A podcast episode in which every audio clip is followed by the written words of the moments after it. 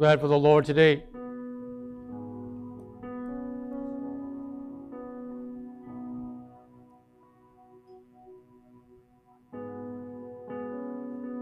So glad for His Word today.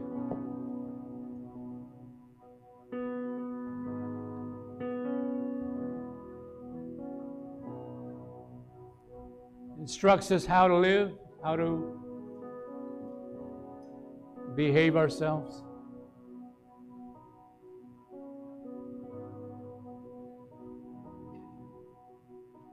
Just tell you a little bit about my week. It went pretty well. I had a foundation that it needed to be re- rearranged. It was already built. Remember that? I talked a little bit about the challenge of having to undo something because uh, it was a miscommunication. What I thought they wanted, they thought I was going to do, and it didn't happen the way they wanted it. Daryl, you understand these things. You were a builder for a long time, and communication is everything when it comes to uh, getting what you want. Turns out I spent uh, Monday, Tuesday, Wednesday, part of Friday to undo and redo. And I kept thinking what I was, you know what? The Lord's going to hold me accountable because I said something about this. And I said, you know, I believe the Lord's going to help me, and He did although it was not easy, you know, I'm going to be 62. That's really old to some of us. Then so you're just a kid Yeah.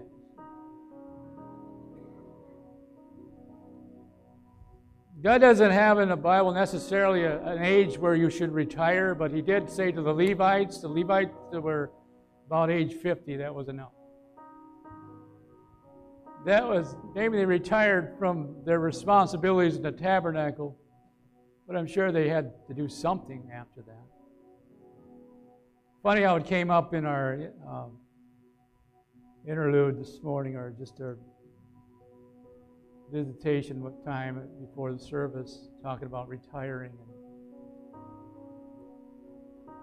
Well, it's it's it's not always easy to retire Maybe it is.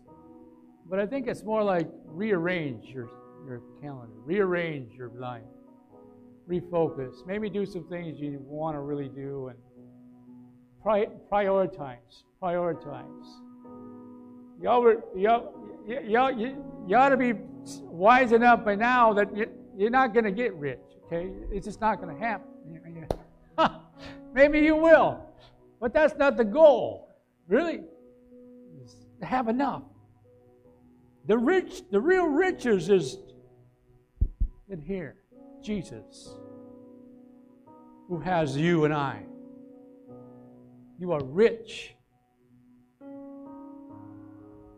Remember the first chapter of First Peter, and I, you know, you don't have to put this on the on the wall, but I'm reviewing of it, kind of bringing up the speed before we get into the third chapter. He says, Thanks God. In verse 3, bless the Lord, he says, who caused us to be born again to a living hope through the resurrection of Jesus Christ from the dead to obtain an inheritance which is imperishable, undefiled, will not fade away, reserved in heaven for you you ever painted something outside and boom? Decks are the worst. Right? You've got a deck at home, they're the worst. You can stain them one year and they, oh man, it's like they, you need to stain it again. The sun breaks things down.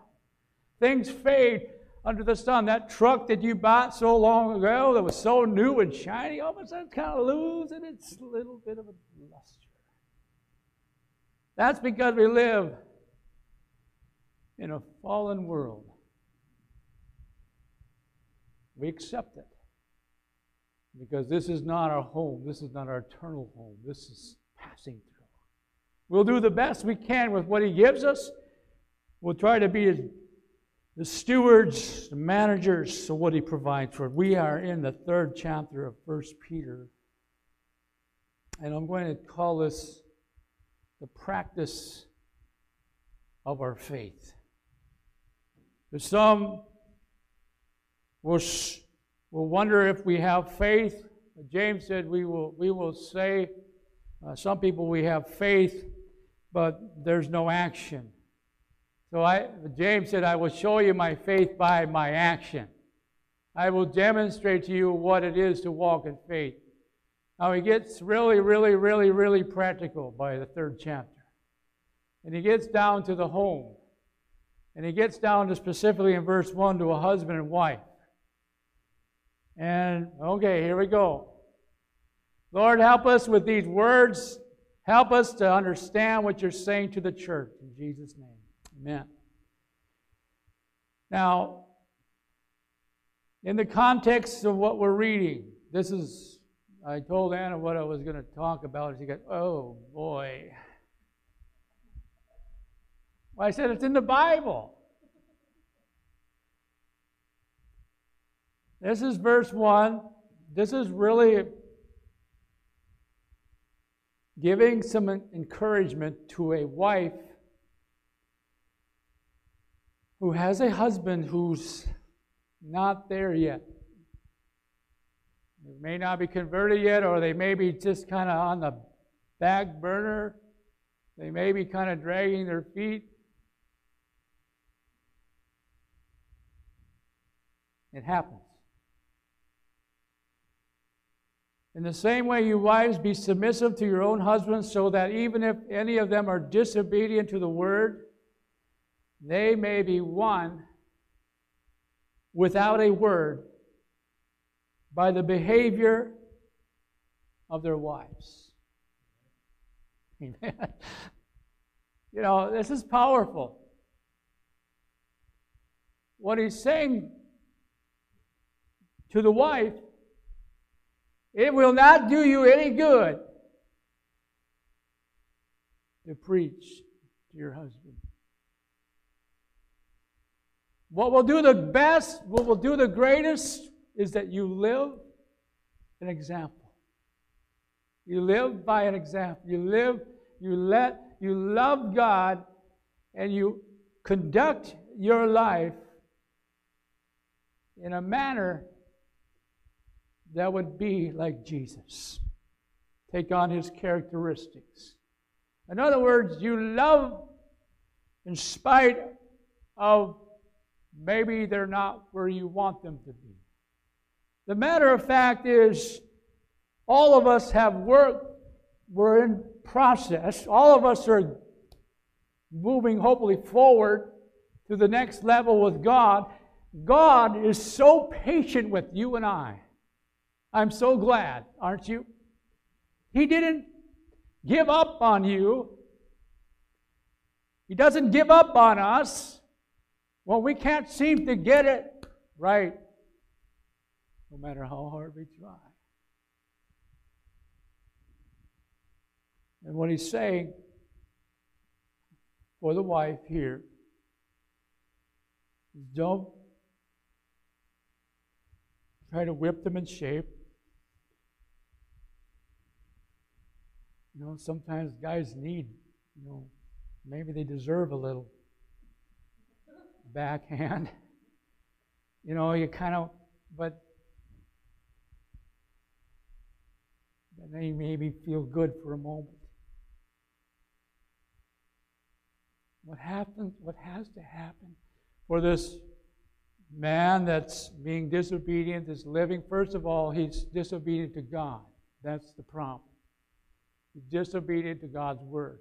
The core root issue is that they're not they're not wanting to listen to the words of God. They're not wanting to humble themselves. They're not wanting to change. But I'm here to say that a life lived before them, what the scripture is saying is let the lady, let the wife live and love the Lord. Let her be, and I could, if I could use this terminology, let her first be married to the Lord. Let the woman understand that she is valuable. She is married to her Lord, number one. And then out of that, she begins to take on a love that goes beyond all conditions for her husband. Does that make sense? She is not capable of loving her husband as she ought to unless the Lord is filled in her heart. And I believe these verses apply also to the man. If the man had a wife who wasn't where she was supposed to be, that the husband would live in such a way, I believe we can apply it at least to that direction. Then he goes on to say this that not your adornment be mer- merely external, braiding the hair, wearing gold, jewelry, putting. Now, don't get caught up. Now, don't don't go out of here saying the preacher said you can't wear jewelry, you can't wear makeup. It doesn't say that. It doesn't say you can't do that. What it says is don't let that be the, your focus. Don't let that become your main thing. What it's saying is let it rather be the inner man let it be the hidden person of the heart, verse 4, with the imperishable quality of a gentle and quiet spirit, which is precious in the sight of God. How many, how many have read this before? There's this gentle and quiet spirit that the Lord Himself sees and that says, that's precious. That's something that's beautiful. That's because they have humbled themselves. They recognize that there's nothing in this life that will make them more beautiful than my presence and my joy in you and my spirit in you. Someone that is truly beautiful is one who has the Lord shining through them. You are then going to be more beautiful than you could ever be without it. No matter how much makeup, no matter how much jewelry. Now, one pre- preacher said he was approached by all this stuff, you know, and he said he said some wisdom. He said some wisdom. What do you think, preacher? Is it okay to wear makeup? And he said, kind of humorously, "Well, if the barn needs paint, paint it." You've heard this before, haven't you? Come on, you can lighten up a little bit, can't you? It's just a saying. It's not in the Bible, but it kind of stuck. You know, you know we do the best we can to make a, you know, you know it's kind of like, well, you haven't put your makeup on yet. And, and women, they're very conscientious, aren't you? It's like, we're not going anywhere till, you know. Guys are different. I mean, so what if they've got the third day growth beard thing going? They, you know, it's not as big of a deal. But it's the in, inner man. It's the inner part of us that Jesus wants to live in us so he can live through us, so that we don't begin to get our priorities mixed up and spend more time on the outward than we spend on the inward. In fact, Paul said something over in a, a verse. Wrote it down. Second, uh, 1 Timothy 4 8. In comparison, different place in Scripture, sort of a different angle he says this bodily discipline is only of little profit, but godliness is profitable for all things, since it holds promise for the present life and also for the life to come. In other words, to all who jog, great. All who go to the gym, or all who like to keep active, great. But that's still not good enough without the Lord. It will help you in this life, probably to live healthier, maybe to live longer, but all in all, eternity is a long time. And when we get to the end of this life, what, what we really want, have, what we really want is to say, Lord, I did my best to serve you. I did my best to love my neighbor as myself.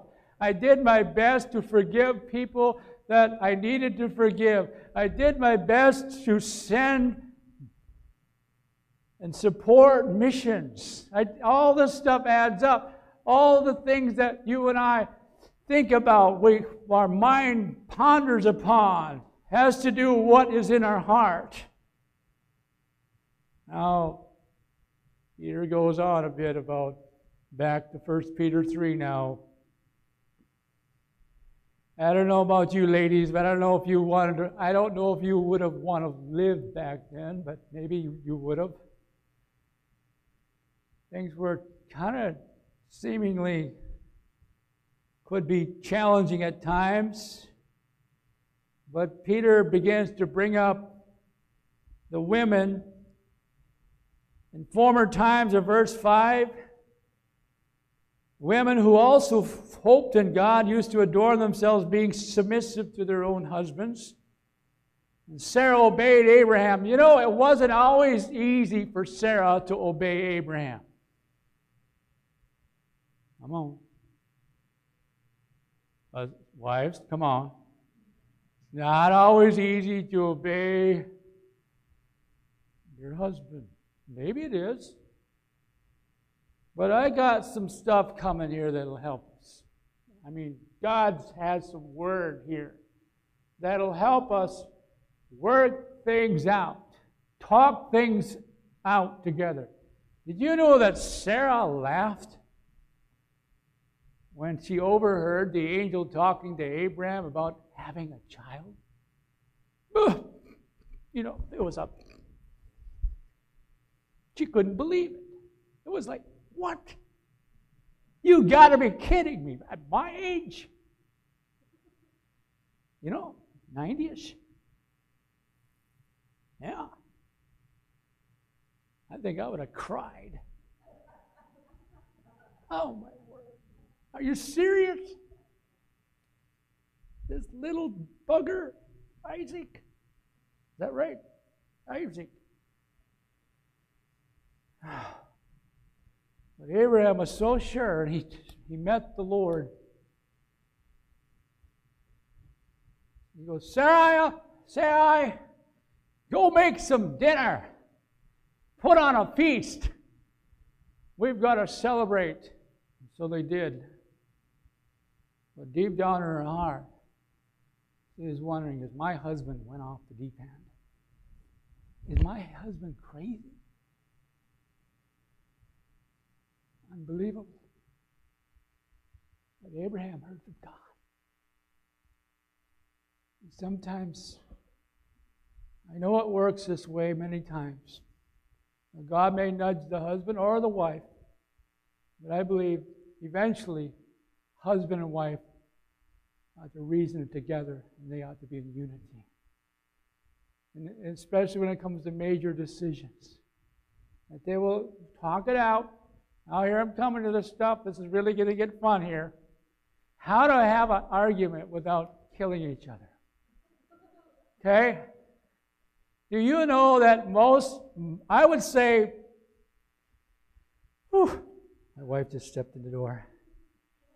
Uh, most husband and wife have argued. Come on, show your hands. Maybe you had an argument this morning. Now, when I say argument, I mean something that we disagree on, or we may be misunderstood. I would dare to say, possibly, perhaps, maybe, probably, a lot of our guys' problem is they didn't hear what their wife said. They only thought they heard. Yeah. And we sort of mumbled, maybe. Mm, I thought we heard, but mm, I could go on, and if I could only remember how many things I've said that she goes, Oh, that's not what I said at all.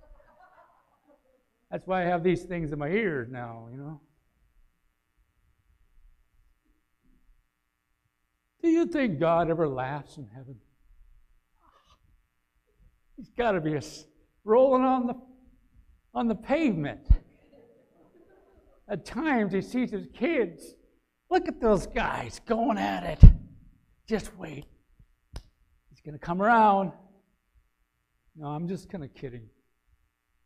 It's just, you got to lighten up. Life is too short to stay mad, right? To stay mad. The Bible says, be mad. If you're going to get angry, get angry. But don't let the sun go down on your anger. In other words, deal with it now. Deal with it quickly. Now, look at this.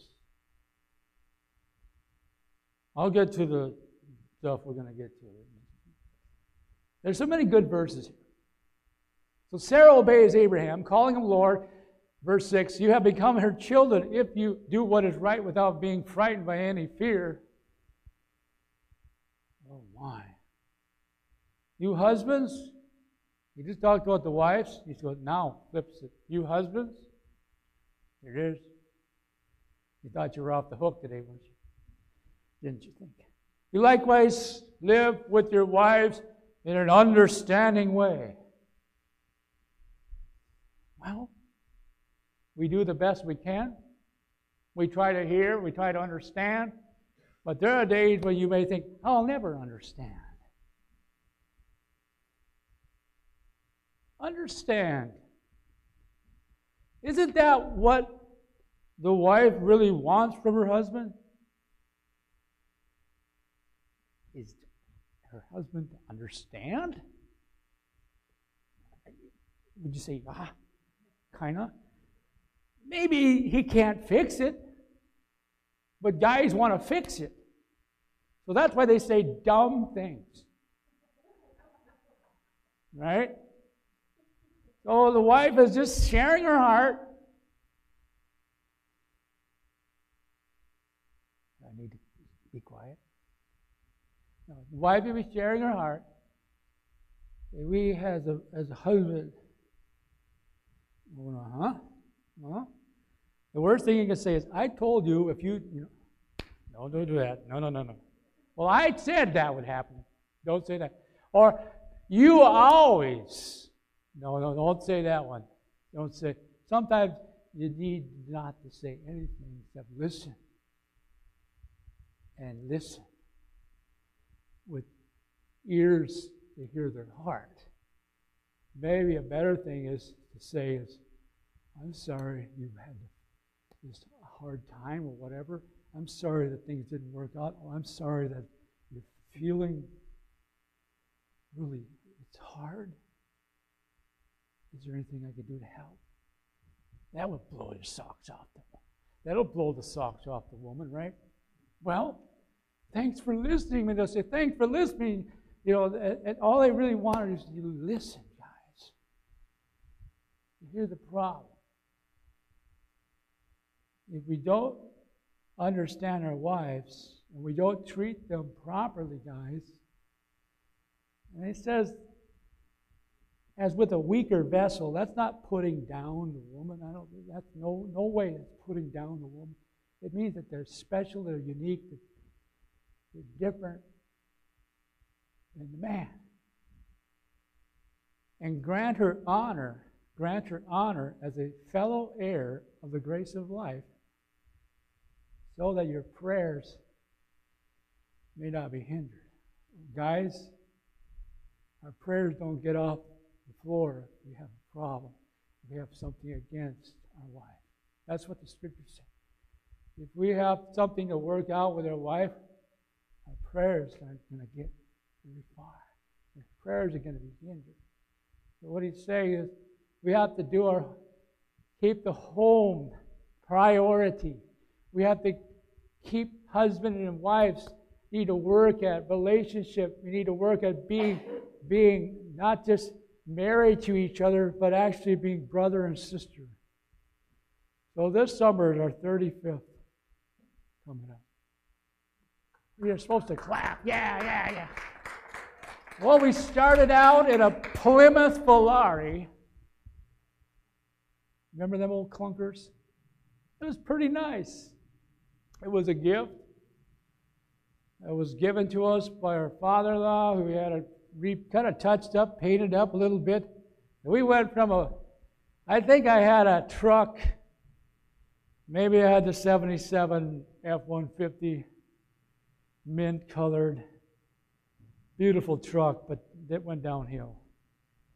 Then I think we went on to some kind of cars. We had a Gremlin once. Unbelievable. Gremlins were unbelievable. I told you that the window fell out once in the wintertime going downtown Minneapolis. Window fell out. It was very notorious of going circles, doing circles, because it had such a short wheelbase. Well, we started out with the Plymouth Volare. Here we head for the, we just got married. We're going for the Black Hills. The first stretch of the way before we were to take our evening motel thing, the tire goes flat. the tire's flat. So, uh, being the man I was, I dug around, find the stuff, changed the tire, rolled into our place. I told you all that to really just say stuff happens every day in your house or in your home or in your relationships or in your family.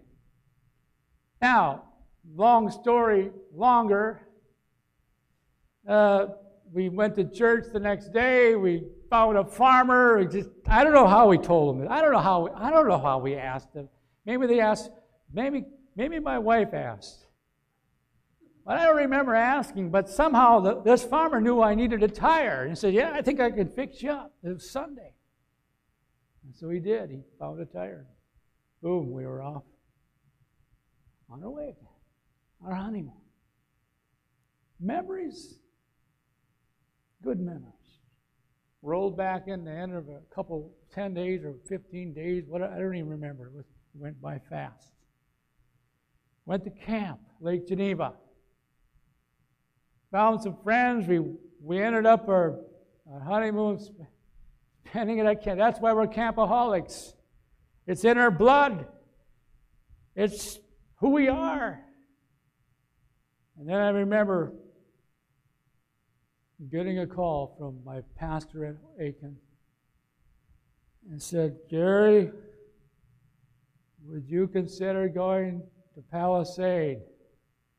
This is our home neighboring church from Aitkin where I grew up. And I go, I'll pray about. I'll pray about it. It was like, I really, no, I don't really want to. but, but I prayed about it. He said at the same time you can you can youth pastor at Aitkin part time and pastor at Palisade part time. So we loaded up the truck and moved to rural Aitkin County, Wealthwood to be exact. To be more exact, my oldest brother's hunting cabin. Yeah, seriously. Don't you remember that? You don't remember that? I've told you this before. No. We moved in with, I trapped many, many mice that year. But we were, I loved it. There was a creek. I knew that the area, we hunted deer on it. This is, I'm going from a, a, a what do you call a mot, not a motel, but a apartment, apartment in Minneapolis, closed. I'm like a bird in a cage. As soon as we took said yes, I like a bird out of the cage. And we flew. Everything fit in the truck, and I think we may have had. We everything fit. Imagine that. Then everything fit. All that we had. You guys remember some of them days? Humble beginnings. They were the best. All you really needed with the love of Jesus in your heart, and if you had a, someone, a friend, a companion to share life with, we started out, and I would study in that old cabin. It actually was an old farmhouse. Upstairs in the bedroom, I would look out one little window. And I could just be, ah, peace, peaceful. And we, we went to volunteer and fill in for nine years at Palisade. We filled in for nine years, never had, never had, I never had, I never looked back. It was the best, some of the best years of my life. Of course, these are the best years now, but they were some of the best, some of the best memories that I have. But I say all that to, to come down to sum it all up. He sums up. He takes a moment to sum up. To sum it all up, let it be harmonious. Let us be sympathetic, brotherly, kind-hearted, humble in heart. If you would take the moment to just let that soak into your spirit.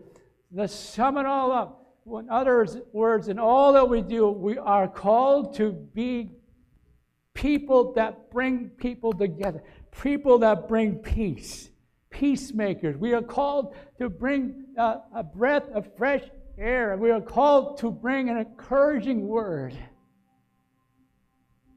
into your home and situation. I did say something about arguing.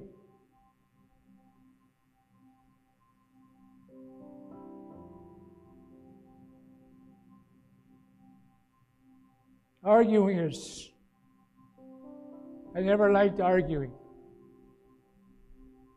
I guess I, I could, I, I guess you could say I'm one that doesn't like conflict. I'm not good at it. My parents, I never heard them fight. I never heard them. I'm sure they had some moments, but they probably settled it in quiet quarters. I remember when I was at grade school, when there was a a young classmate that was being picked on because of his race. And I stood up for him. He still looks to me today as a friend. There were kids that picked on him terribly, called him names because of his, his nationality, Japanese. His mom was Japanese, mother, his dad was white. And this is back when things were worse. Racism and stuff. And all I remember is that we, we there was one other buddy that came into the picture. And I can remember going through the cl- class, through the, through the hallways, and we, and we, we would do the buddy walk we would put our arms around our sh- each other's shoulders and we would walk like we were together. And because we had each other's support, nothing could stop us. Nothing can get us down. To me, that is a picture of the church. You and I all have need of someone to shoulder your anxiety, your anguish, your shortcomings, your failures, your fears. And it will never do us any good to insult with insult. Someone insults you. He says, Don't return evil for evil. Don't insult back. But giving a blessing instead, let me tell you something, that's really hard in the natural that in the natural you want to throw back. You want to hit back.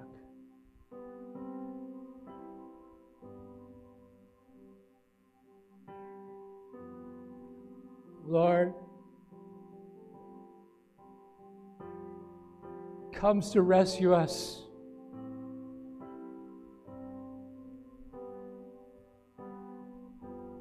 When he looked down on this earth and all he could see was problems, problems, problems.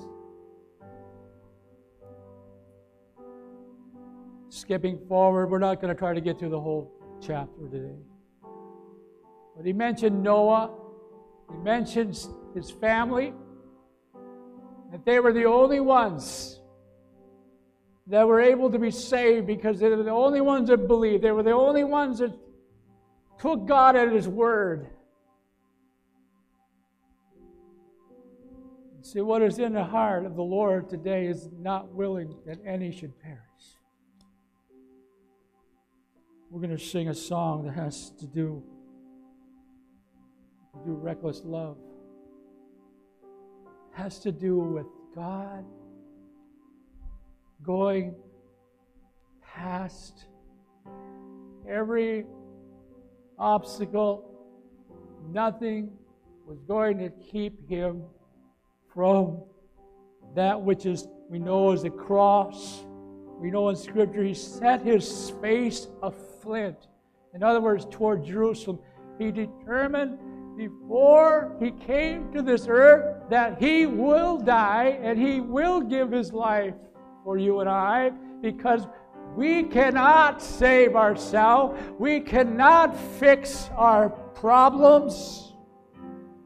Therefore, we need a Savior. Sing it.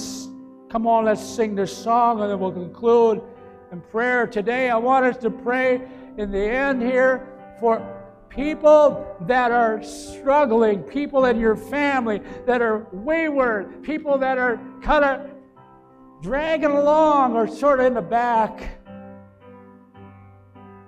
We're going to pray that God will get a hold of them.